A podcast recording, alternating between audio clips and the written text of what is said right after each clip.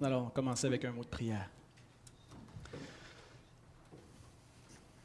Notre Père, aide-nous à prendre conscience que tu es présent au milieu de nous. Notre Dieu, tu es présent par ton esprit et tu es présent dans les moyens d'alliance, les moyens de grâce que tu as donnés à ton Église pour te rencontrer. Tu es présent lorsque ta parole est prêchée. Notre Seigneur, rends-nous conscients de cela et nous te prions de parler à nos cœurs. Nous te prions que nous puissions te rencontrer ce matin en esprit et en vérité. Bénis ta parole qui sera exposée. Amen. J'ai reçu mon permis d'apprenti conducteur à l'âge de 16 ans. Et euh, j'avais acheté une vieille voiture, c'était un Ford Topaz 1984, je pense. Il y avait quelques réparations à faire dessus, les freins ne marchaient plus, mais il roulait encore. Et comme j'avais plus assez d'argent pour l'immatriculation, j'avais opté pour une plaque de remisage. Ça coûtait seulement 10 dollars. Par contre, on n'a pas le droit d'utiliser la voiture sur la voie publique.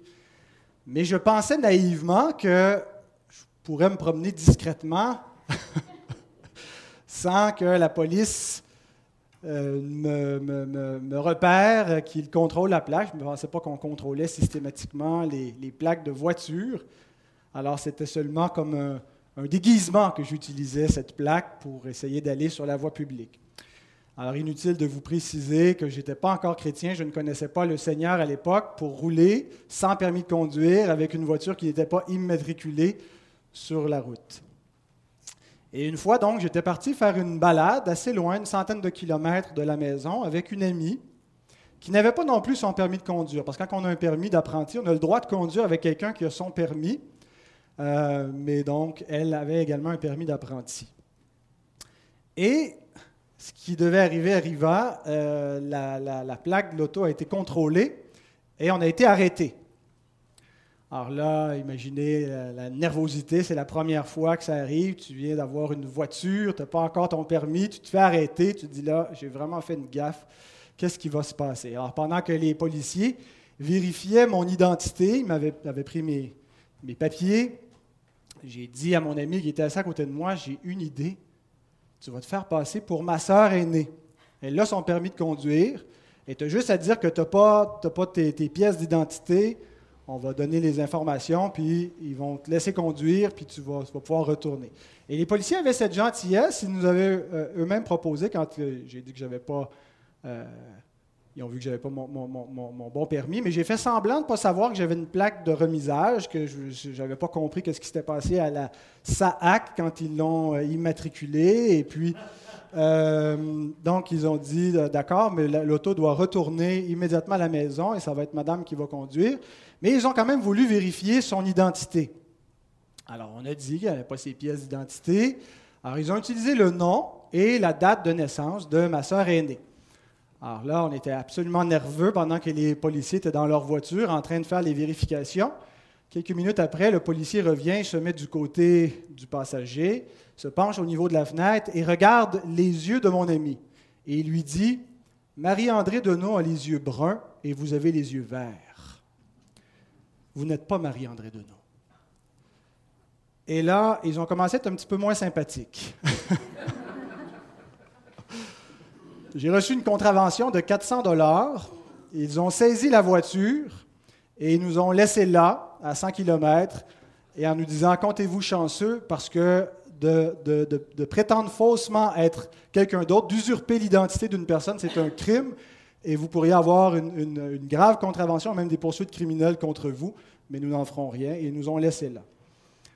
Alors, euh, fin de l'histoire disons que je me suis promis à moi-même, après ça, d'agir euh, dans l'honnêteté.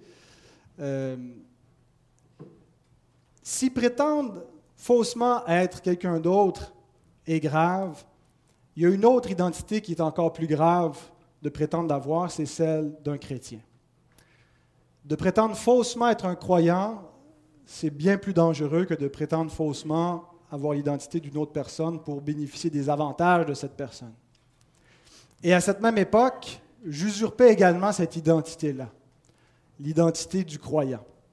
Je prétendais être un chrétien, alors que toute ma conduite révélait clairement à quiconque voulait observer ma vie que je n'en étais pas un. Mais je me convainquais moi-même, puisqu'on m'avait enseigné que tout ce qu'il fallait pour être un chrétien, c'était de croire en Jésus, d'accepter Jésus dans son cœur. Il m'en fallait pas plus, je l'avais fait, même plus d'une fois. Donc, j'étais, à, à, mon avis, un chrétien. Voici ce que le Seigneur Jésus nous dit. Et c'est le texte de ce matin, Matthieu 7, 17 à 23. Tout bon arbre porte de bons fruits, mais le mauvais arbre porte de mauvais fruits. Un bon arbre ne peut porter de mauvais fruits, ni un mauvais arbre porter de bons fruits. Tout arbre qui ne porte pas de bons fruits est coupé et jeté au feu. C'est donc à leurs fruits que vous les reconnaîtrez. Jésus parle des faux prophètes, mais ça s'applique aux faux croyants également. Ceux qui me disent Seigneur, Seigneur n'entreront pas tous dans le royaume des cieux, mais celui-là seul qui fait la volonté de mon Père qui est dans les cieux. Plusieurs me diront en ce jour-là, Seigneur, Seigneur, n'avons-nous pas prophétisé par ton nom? N'avons-nous pas chassé des démons par ton nom? Et n'avons-nous pas fait beaucoup de miracles par ton nom? Alors je leur dirai ouvertement, je ne vous ai jamais connu Retirez-vous de moi, vous qui commettez l'iniquité.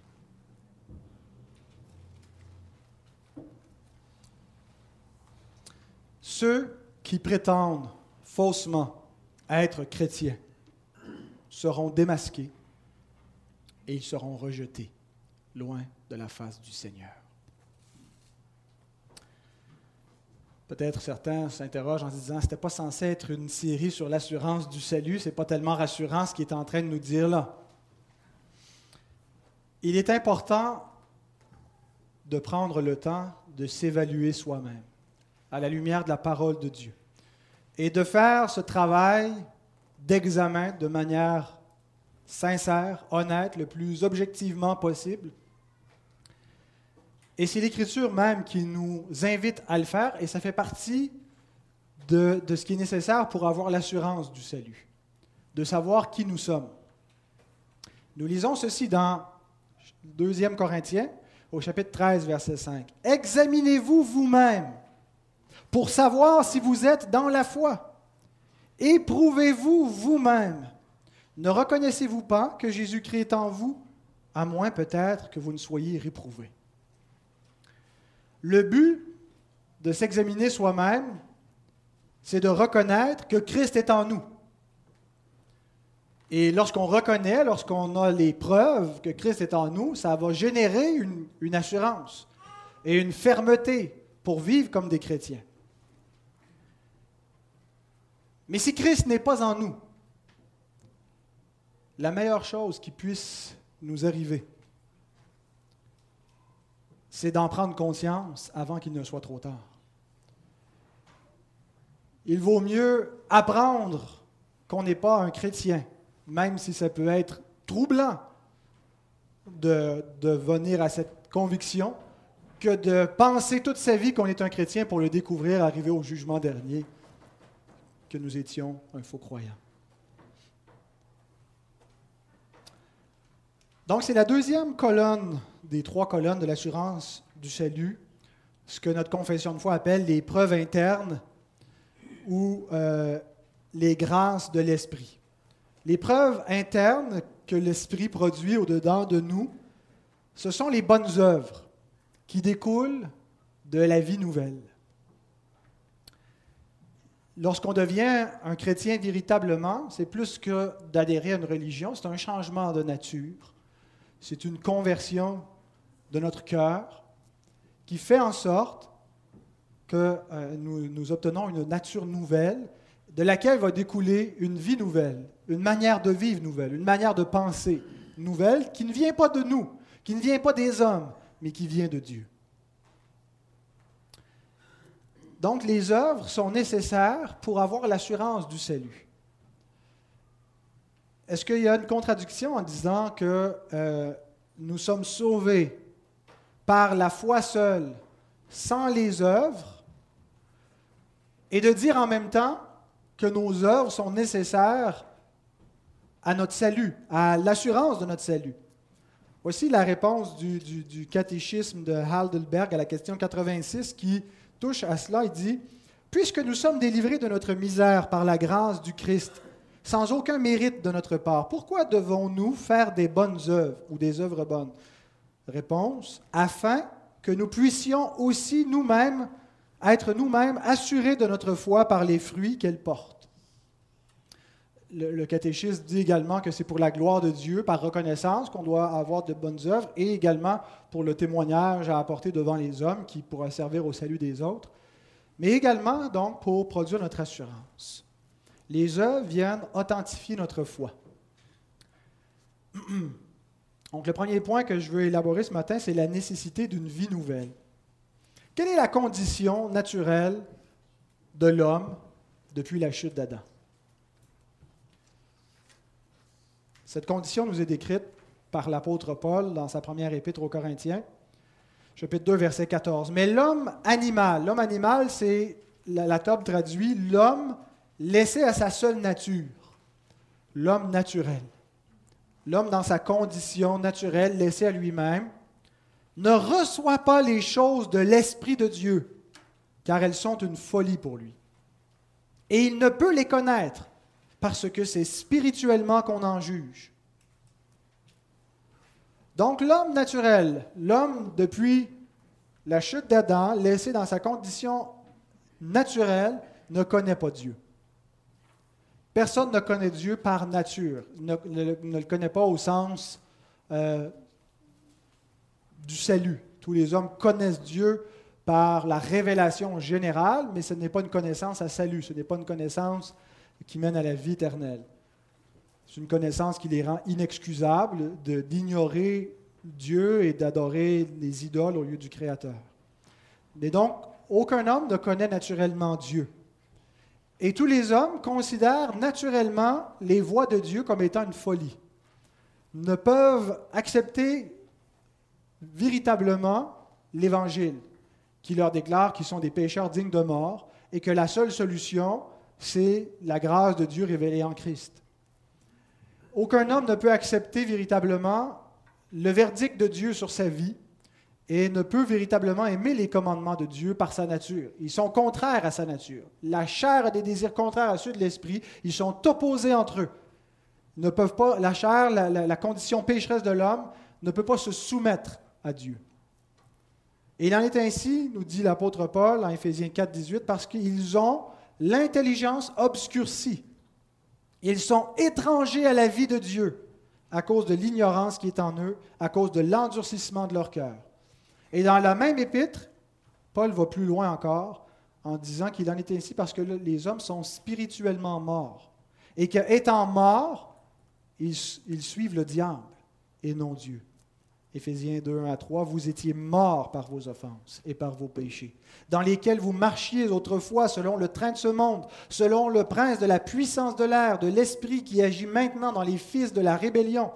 Nous tous aussi nous étions de leur nombre et nous vivions autrefois selon les convoitises de notre chair, accomplissant les volontés de la chair et de nos pensées, et nous étions par nature des enfants de colère comme les autres.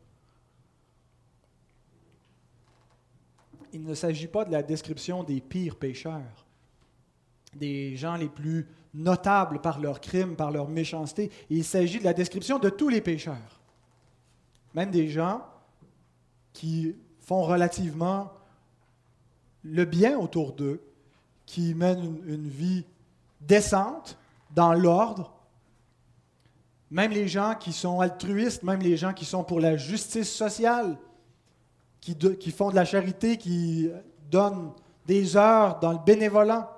C'est la condition naturelle des hommes, la condition spirituelle de l'être humain, c'est qu'il est mort dans son péché et qu'il sert des faux dieux. Et peut-être que selon les standards humains et selon même notre propre perception, ils ne sont pas des méchants, mais aux yeux de Dieu, les hommes servent des idoles. ils sont opposés à Dieu dans leurs pensées. Et ils sont en révolte contre lui même s'ils ne ressentent pas une animosité euh, dans leurs sentiments lorsqu'ils pensent à Dieu et au Dieu de la Bible en particulier. Et c'était également notre condition. C'est la condition dans laquelle nous venons au monde. Donc, pour connaître Dieu, pour être un chrétien, il faut beaucoup plus que d'adhérer à une religion. Il faut beaucoup plus que de s'asseoir sous la prédication de la parole de Dieu, que de prier régulièrement dans sa vie, beaucoup plus que de lire la Bible. Ce qu'il faut, c'est une résurrection spirituelle, ce que la Bible appelle la nouvelle naissance, la régénération. Ce qu'il faut, c'est que notre état de mort change, qu'il y ait une nouvelle nature qui nous soit donnée, une, nature créée dans, dans l'image du Fils de Dieu, parce que nous sommes à l'image déchue d'Adam. Il nous faut une vie nouvelle. Jésus enseigne cela dans l'évangile de Jean, chapitre 3, par exemple, dans son entretien avec Nicodème. En vérité, en vérité, je te le dis, si un homme ne naît de nouveau, il ne peut voir le royaume de Dieu. Nicodème lui dit, comment un homme peut-il naître quand il est vieux? Peut-il rentrer dans le sein de sa mère et naître? Jésus répondit, en vérité, en vérité, je te le dis, si un homme ne naît d'eau et d'esprit, il ne peut entrer dans le royaume de Dieu. Ce qui est né de la chair est chair, ce qui est né de l'esprit est esprit. Donc Jésus décrit le changement qui doit s'opérer dans l'être humain pour qu'il puisse être sauvé. il décrit ce que signifie que de devenir un chrétien. C'est de naître de nouveau. C'est une opération spirituelle qui se fait par le Saint-Esprit.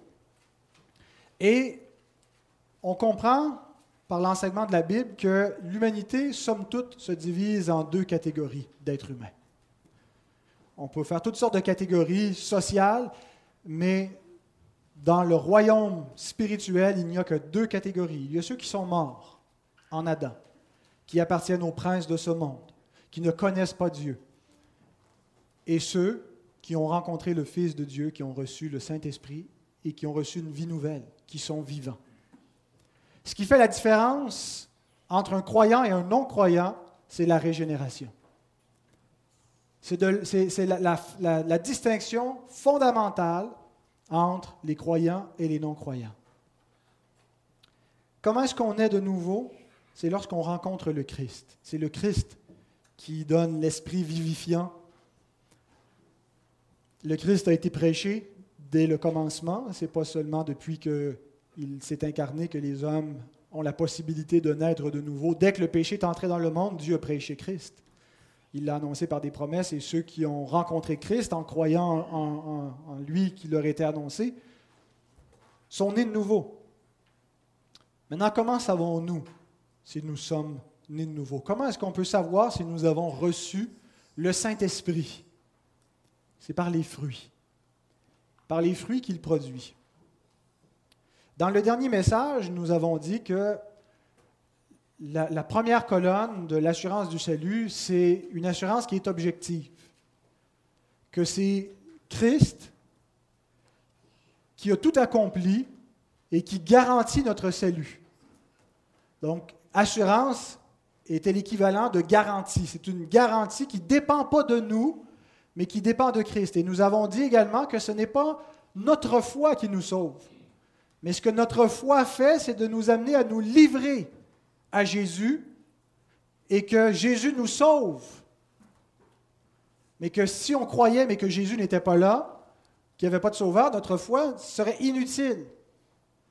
Que notre foi était semblable à quelqu'un qui est, pris d'un cancer et, parce qu'il a confiance que le chirurgien peut l'opérer, sa confiance l'amène à, se livrer aux mains du chirurgien pour qu'il le sauve. Mais ce n'est pas la confiance qui va le sauver c'est la capacité, c'est la, capacité du chirurgien euh, de, l'opérer et de réussir. Et donc Christ est celui qui garantit et qui a la capacité de nous sauver. Donc notre foi fait seulement nous livrer à lui pour qu'il nous sauve. Maintenant, la preuve qu'il nous a sauvés, c'est que nous sommes guéris. La preuve qu'il nous a sauvés, c'est qu'il y a eu un changement au-dedans de nous. Si on dit, je, je me suis livré à mon chirurgien, il m'a opéré, et qu'on meurt du cancer, on va dire il a échoué ou il ne m'a pas opéré. J'ai rêvé cela. Donc la preuve que Christ m'a sauvé, c'est qu'il m'a donné une vie nouvelle.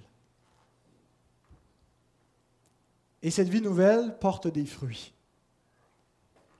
Parce que l'Esprit Saint est donné aux chrétiens. C'est lui qui produit cette transformation à l'intérieur de nous. On ne peut pas empêcher l'Esprit de Dieu d'être actif. Avez-vous déjà vu certaines femmes qu'on ne peut pas empêcher de garder leur maison propre? Hein, vous avez beau essayer de salir la maison, de faire de la, vaisselle, elles vont toujours être là en train de passer derrière et de toujours mettre ça propre. Mais le Saint-Esprit est comme ça. Hein. dès qu'il entre dans la maison, il commence le ménage. Et on ne peut pas l'empêcher de faire le ménage.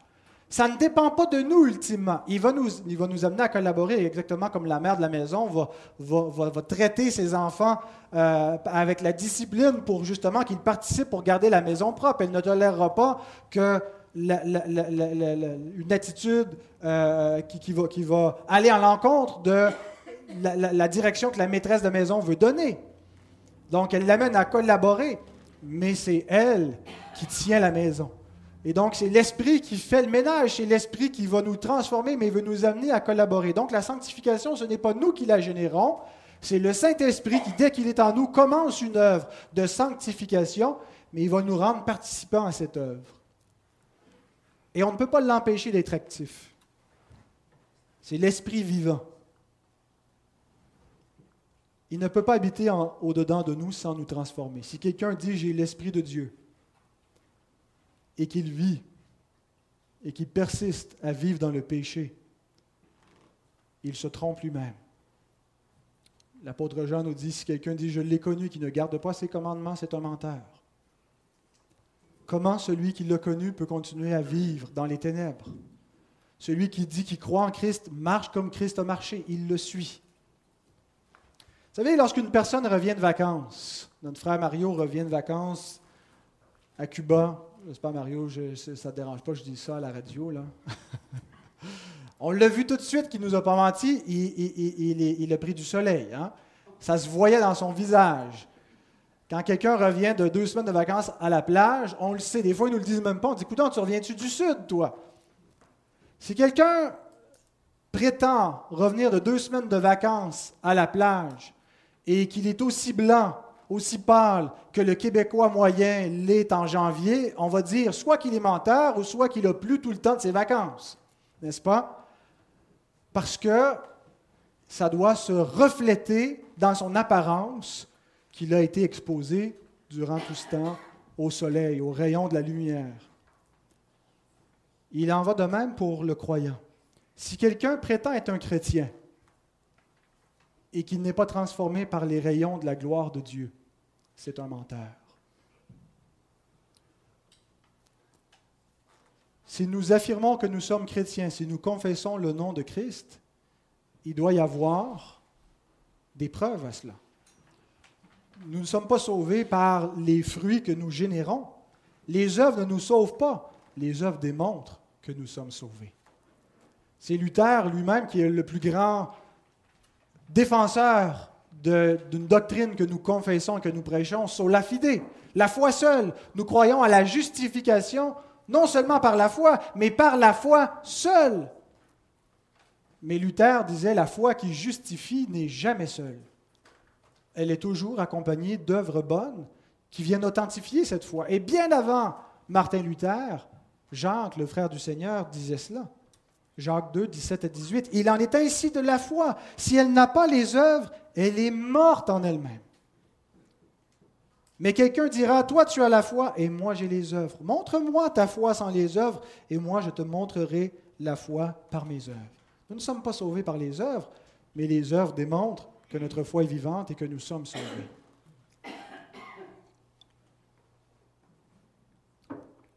Maintenant, votre foi est-elle vivante ou morte?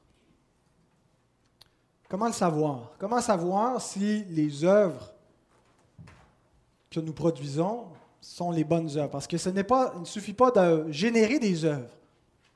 Jésus dit ceci. Tout bon arbre porte de bons fruits. Matthieu 7, 17. Mais le mauvais arbre porte de mauvais fruits. Voyez-vous, il y a des fruits, le mauvais arbre. Un bon arbre ne peut porter de mauvais fruits, ni un mauvais arbre porter de bons fruits. Tout arbre qui ne porte pas de bons fruits est coupé et jeté au feu. C'est donc à leurs fruits que vous les reconnaîtrez. Ce n'est pas le fruit qui fait l'arbre, c'est l'arbre qui fait le fruit. Cependant, le fruit démontre de quelle nature est l'arbre. Et il nous montre si le fruit est bon ou mauvais. Il nous montre si l'arbre est bon ou mauvais. Donc ce n'est pas tout que d'avoir des fruits, encore faut-il que ce soit les bons fruits.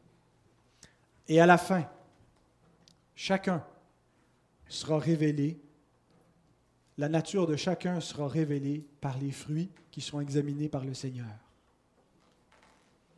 Alors les deux prochains points seront le suivant, les mauvais fruits et les bons fruits. Jésus nous met en garde dans ce passage du danger d'une confession sans conversion. Confesser le nom du Seigneur sans qu'il y ait une conversion, sans que notre confession vienne d'un cœur nouveau. Matthieu 7, 21. Ceux qui me disent Seigneur, Seigneur n'entreront pas tous dans le royaume des cieux, mais celui-là seul qui fait la volonté de mon Père qui est dans les cieux. Cette expression Seigneur, Seigneur, lorsqu'on répète deux fois le nom ou la, manière d'interpeller la personne à qui on s'adresse, ça révèle qu'il y a une, euh, la prétention, à tout le moins, d'une relation personnelle, d'une connaissance intime de la personne. Donc, ils prétendent connaître le Seigneur. Ce n'est pas simplement des gens qui disent qu'ils en ont entendu parler, et comme on rencontre parfois des gens qui croient en Jésus, mais ils connaissent rien de Jésus. Ce sont des gens qui prétendent avoir une connaissance personnelle de Jésus. Et le Seigneur leur dira, je ne vous ai jamais connu. Retirez-vous de moi, vous qui commettez l'iniquité. Jusque-là, ça va, mais on se dit, pourtant, est-ce qu'ils n'ont pas des œuvres qui démontrent que leur Seigneur, Seigneur était vrai, qu'ils ont connu le Seigneur. Verset 22, Seigneur, Seigneur, n'avons-nous pas prophétisé par ton nom? N'avons-nous pas chassé des démons par ton nom? Et n'avons-nous pas fait beaucoup de miracles par ton nom? Et je suis certain qu'en lisant cela, certains d'entre nous se disent, j'ai pas fait le corps de ça si des gens qui ont manifesté une telle puissance de l'Esprit dans leur vie ne connaissaient pas le Seigneur, combien moins je risque de le connaître?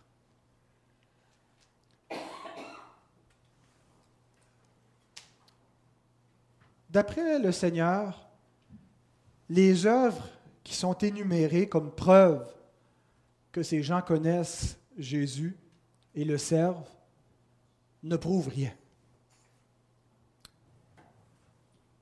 Et Jésus en tient aux œuvres également, parce qu'il revient en disant que c'est seulement celui qui fait la volonté de son Père qui est dans les cieux qui vraiment connaît le Seigneur. Mais il dit que ce qu'ils énumèrent ne prouve rien.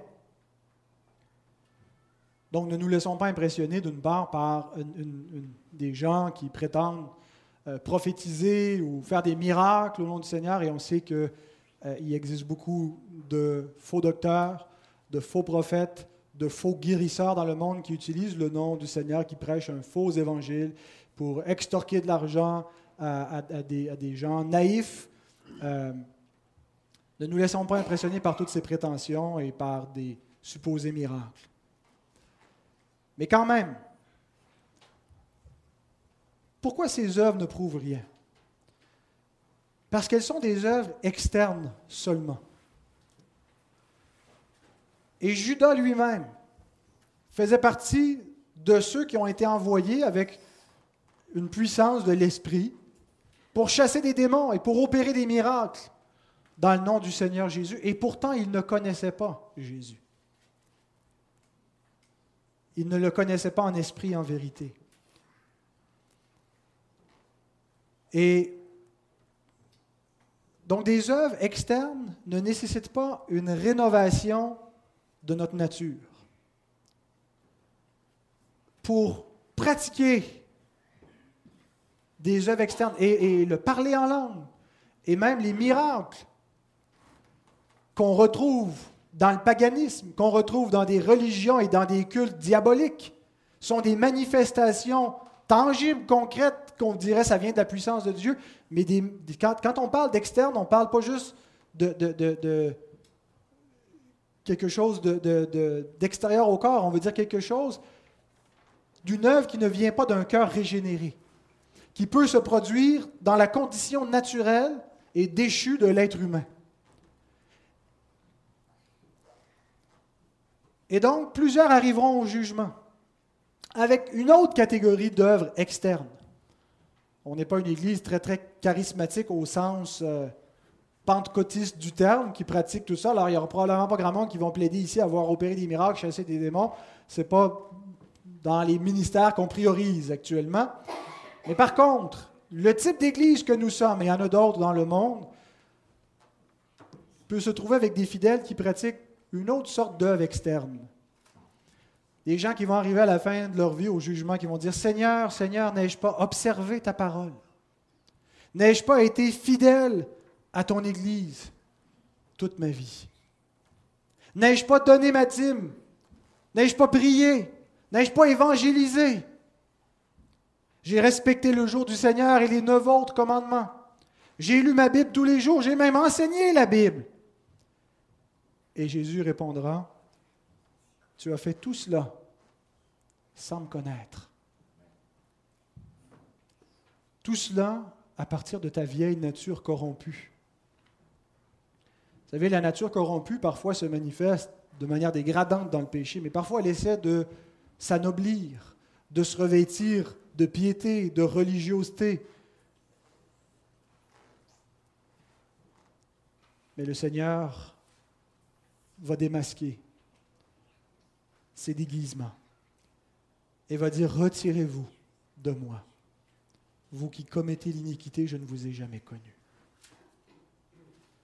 Plusieurs retrouvent une assurance dans la pratique, leur pratique de la piété. Et ils imaginent que c'est ce qui fait d'eux des chrétiens, parce qu'ils pratiquent la piété.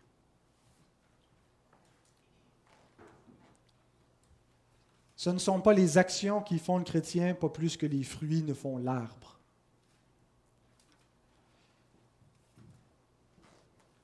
Et le Saint-Esprit n'est pas nécessaire pour mener une vie ordonnée. Il y a des millions de gens dans le monde qui sont capables de se prendre en main, qui sont capables de mener une vie ordonnée, qui sont capables d'élever leurs enfants, qui sont capables de sortir de certaines dépendances sans le Saint-Esprit. Ils ont la grâce commune de Dieu, mais ils n'ont pas la régénération. Et on retrouve partout au travers des églises de la planète des boucs qui se mélangent aux églises. Vous savez, Imaginons un jeune homme qui a été élevé dans la foi. Quand il est devenu euh, plus tard dans l'adolescence, au début de sa vie adulte, il n'avait pas trop d'intérêt, il cesse d'aller à l'église, il se sent un peu coupable parce qu'il a été conditionné à l'église le dimanche. Il s'adonne à l'ivrognerie, il vit dans le concubinage. À un moment donné, le pasteur décide de le visiter. Il parle avec lui, il l'exhorte en disant Tu devrais revenir à l'église. Il dit Oui, je sais, tu as raison. Le dimanche suivant, on le voit à l'église. La réaction de beaucoup de gens Ah, une brebis perdue qui est revenue. Mais c'est plutôt un bouc parmi les brebis. Imiter la vie chrétienne, faire les choses parce qu'on se dit c'est vrai qu'il faudrait que je fasse ça, et si ça ne vient pas d'une conversion du cœur, ça ne fait pas de nous des chrétiens. C'est un déguisement. Et voici ce que Jésus nous dit lorsque le Fils de l'homme viendra dans sa gloire avec tous les anges. Il s'assiera sur le trône de sa gloire. Toutes les nations seront assemblées devant lui. Il séparera les uns d'avec les autres, comme le berger sépare les brebis d'avec les boucs, il mettra les brebis à sa droite et les boucs à sa gauche. Terminons avec les bons fruits. Les bons fruits sont la preuve de la vie nouvelle. Ce n'est pas l'intensité de notre conversion qui détermine si nous avons reçu la vie nouvelle. C'est la vie nouvelle qui détermine si nous avons vécu véritablement une conversion. Plusieurs doutent qu'ils ont obtenu le salut parce qu'ils n'ont pas vécu une conversion flamboyante, dramatique comme on en entend parfois. Mais ça ne veut rien dire. Il y a des gens qui ont vécu des expériences très, très intenses de conviction, qui ont marché pour un temps et qui sont retournés comme le chien qui retourne à ce qu'il a vomi à leur vie passée. Et d'autres qui n'ont jamais vécu ce changement dramatique, cette conviction intense, mais qui mènent la vie nouvelle. Et les fruits en découlent et qui démontrent donc qu'il y a eu une conversion. Le chrétien, c'est celui qui a reçu une nouvelle nature, il est une nouvelle créature. Paul nous dit ceci dans Galates. Ce n'est rien que d'être circoncis ou incirconcis. Ce qui est quelque chose, c'est d'être une nouvelle créature. Autrement dit, ce n'est pas la religion extérieure, mais c'est la nature intérieure qui est déterminante. Et il déclare dans 2 Corinthiens 5, 17, si quelqu'un est en Christ, il est une nouvelle créature. Les choses anciennes sont passées, voici toutes choses sont devenues nouvelles. Voici la question que nous devons nous poser. Les fruits de ma vie, les bonnes actions que je fais, découlent-ils d'une conformité externe, simplement d'un sens de mes responsabilités, un sentiment de redevabilité envers la communauté, le sens que les autres observent ma vie, que je dois agir d'une certaine manière, ou est-ce que ça découle d'une transformation interne? Pourquoi j'agis comme j'agis? Quelle est la motivation la plus fondamentale? Est-ce que je viens à l'Église parce qu'il le faut ou est-ce que c'est parce que j'ai faim et soif d'entendre la parole de Dieu? Parce que je ne pourrais pas ne pas adorer Dieu. Parce que j'aime sincèrement mes frères et mes sœurs. Et que je trouve merveilleux de me retrouver avec eux dans la présence de Dieu. Est-ce que je donne mon offrande? Parce que je veux être béni, parce que je me dis que si je donne mon offrande, Dieu va me bénir, selon qu'il y a des promesses en ce sens-là Ou est-ce que je donne mon offrande parce que je crois de tout mon cœur à l'Évangile? Et que je suis convaincu que c'est la vérité et que la cause du royaume de Dieu est plus importante au point que je suis prêt à sacrifier de mon confort, sacrifier des choses que je pourrais acheter avec mon argent, mais parce que je préfère investir sur l'éternité plutôt que sur la temporalité. Est-ce que j'obéis au commandement par crainte des hommes ou parce qu'il me serait impossible de vivre dans la désobéissance, même si personne ne le savait. Si personne ne savait votre péché, pourriez-vous le commettre? Un enfant de Dieu, parce que l'Esprit de Dieu est au-dedans de lui, ne peut pas s'installer confortablement dans le péché. Les hommes, lorsqu'ils vivent la culpabilité, lorsqu'ils confessent devant la commission Charbonneau, le font parce qu'ils ont été pris, parce qu'ils sont vus par d'autres regards humains. Mais l'enfant de Dieu doit toujours vivre dans l'obéissance parce qu'il est constamment sous le regard de Dieu. Il ne peut pas vivre dans la désobéissance. Il est malheureux dans le péché. Est-ce que je trouve la Bible pénible et ennuyeuse, le meilleur somnifère qui a été inventé? Ou est-ce que mon âme est rassasiée lorsque j'arrive à comprendre la Bible? Ça ne veut pas dire que des fois on n'a pas envie de lire, mais lorsque je saisis une vérité, lorsque la parole sort des pages de la Bible et que j'entends la voix du Seigneur, que ma compréhension est illuminée, qu'il y a une conviction dans mon âme, que j'ai l'impression de voir le Seigneur, de voir la vérité, de comprendre son royaume, de voir l'invisible, est-ce que ça produit une excitation en moi? Si c'est le cas, ce n'est pas simplement une question d'affinité spirituelle, c'est un fruit de l'esprit. Est-ce que j'aime le monde ou est-ce que j'y ai renoncé? Est-ce que j'ai les valeurs du monde? Lorsque j'écoute, si je l'écoute, tout le monde en parle ou euh, comment ça s'appelle? Euh, qui fait compétition à tout le monde en parle. Euh, l'affaire des couples, là, ben immoral, qui essaie de. Occupation double. Est-ce que je sens que ça rejoint mes valeurs et ma vision du monde? Ou est-ce que je suis scandalisé de ça? Je me dis, ces gens-là vivent dans les ténèbres. Ils ne comprennent pas l'amour, ils ne comprennent pas la beauté, ils ne comprennent pas ce qui est bon, ce qui est bien. Où sont mes intérêts? Mes intérêts sont-ils dans l'enrichissement ici-bas, dans mes ambitions ici? Et c'est pas mal de poursuivre certains projets, certains intérêts, mais est-ce que j'ai l'intérêt suprême du royaume de Dieu dans tout ce que je fais, dans tout ce que je poursuis? Est-ce que je pourrais vivre dans le péché en disant c'est la liberté chrétienne, c'est merveilleux, je ne suis plus condamné? Certains comprennent la liberté chrétienne et c'est là où ça les mène. Et ils se glorifient de cela. C'était le cas à Corinthe. Certains se vantaient du péché. C'est tellement glorieux. Regardez qu'est-ce qu'on peut faire avec la licence de la grâce. Ou est-ce que je trouve seulement mon repos auprès du Seigneur lorsque je sais que je lui plais, que je marche dans ses voies près de lui? Est-ce que je vis pour moi-même, pour mes intérêts? Ou est-ce que je vis et essaie d'apprendre à vivre de plus en plus pour celui qui est mort et ressuscité pour moi? C'est la caractéristique des croyants, nous dit Paul dans euh, l'Épître aux Corinthiens, au chapitre 5, je ne sais plus si c'est la première ou la deuxième épître, mais il dit que ceux pour qui Christ est mort vivent plus pour eux. Ce qui est typique d'un pécheur non croyant, inconverti, c'est qu'il vit pour lui. Mais lorsque on rencontre le Christ, on se met à vivre pour celui qui est mort et ressuscité pour nous on apprend à prendre notre croix et à le suivre, à renoncer à nous-mêmes, à être capable de mourir à soi-même, à se donner en sacrifice, à aimer les autres. On ne le fait pas parfaitement. Vous voyez, la vie chrétienne, ce n'est pas une affaire de comportement externe, mais ça consiste à avoir une nouvelle nature qui porte toutes sortes de fruits bons et agréables à Dieu. Avons-nous une nature en Adam? Déchu ou une nouvelle nature en Christ.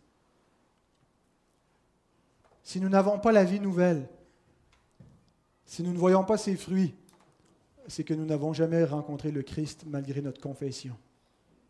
Peut-être nous lui avons demandé de nous sauver, mais nous avons toujours refusé de lui livrer notre vie. Nous ne voulons pas qu'il soit notre Seigneur. Nous voulons être notre propre Seigneur. Tout ce que nous voulons, c'est qu'il nous épargne l'enfer. Et nous devons nous repentir même de ce péché, de vouloir instrumentaliser le Seigneur pour nous faire du bien. Nous n'avons pas compris la gravité de notre péché quand nous agissons ici. Nous n'avons pas compris que nous avons offensé le Seigneur, que nous sommes dignes de mort. Nous ne pensons pas que nous méritons véritablement la mort et nous voulons simplement l'éviter. Venons, si c'est notre cas, à la repentance véritable. Il n'est pas trop tard. Voici ce que l'apôtre Jean nous dit si nous confessons nos péchés, il est fidèle et juste pour nous les pardonner et pour nous purifier de toute iniquité. Confessez aujourd'hui. Confessez vos péchés, votre vie à Christ. Il y a un risque en cherchant à ébranler la fausse assurance des faux croyants, c'est d'ébranler par la même occasion les vrais croyants et de leur retirer leur assurance. Et parfois, on devient un peu trop introspectif et ça devient difficile à savoir si les fruits de notre vie viennent d'une nouvelle nature ou d'un conditionnement religieux. Dans le prochain message, il sera question de Dieu qui nous convainc que nous sommes ses enfants et les doutes qui se dissipent. Et pour l'instant, j'aimerais dire qu'il y a un fruit qui ne trompe pas. C'est la persévérance dans la foi les fruits, quand on dit que les fruits doivent être là, j'ai énuméré une liste de fruits, vous ne les aurez pas tous et vous ne les aurez pas parfaitement. Il est possible que l'Esprit de Dieu est, développé, en particulier un aspect dans votre croissance, dans votre cheminement. Et s'il y a certains aspects que, j'ai numérés qui, manquent, euh, il ne faut pas s'en inquiéter trop, pour autant qu'on reconnaisse du fruit véritable de l'esprit. Dès qu'il y, a un fruit, il y a une œuvre de l'esprit. L'homme qui était crucifié à côté du Christ n'a pas eu le temps de porter beaucoup, beaucoup de fruits, mais immédiatement, sa confession, sa repentance était un des fruits de l'esprit. Et c'est un fruit qui ne ment pas. La, persévérance dans la foi. Quel est le chapitre qu'on retrouve dans notre confession de foi juste avant le chapitre sur l'assurance? Le chapitre sur l'assurance, c'est le chapitre 18. chapitre 17, c'est le chapitre sur la persévérance des saints. Dans notre théologie, les réformateurs ont, compris ceci, c'est que l'assurance des croyants est fondée sur la persévérance des saints. Nous n'avons pas droit à l'assurance en dehors de la persévérance. Quelqu'un qui dit, j'ai déjà professé, je me suis fait baptiser, maintenant je peux vivre comme je veux, j'ai mon salut, j'ai comme un ticket pour aller au ciel, il se trompe. Et il se séduit lui-même. La preuve qu'on est un croyant, c'est qu'on suit le Christ. Professer la foi sans suivre le Christ, sans persévérer dans la foi derrière le Christ, c'est une fausse assurance. La persévérance dans la foi. Persévérer à croire. Psaume 1 nous dit que les pécheurs ne subsistent pas dans l'assemblée des justes.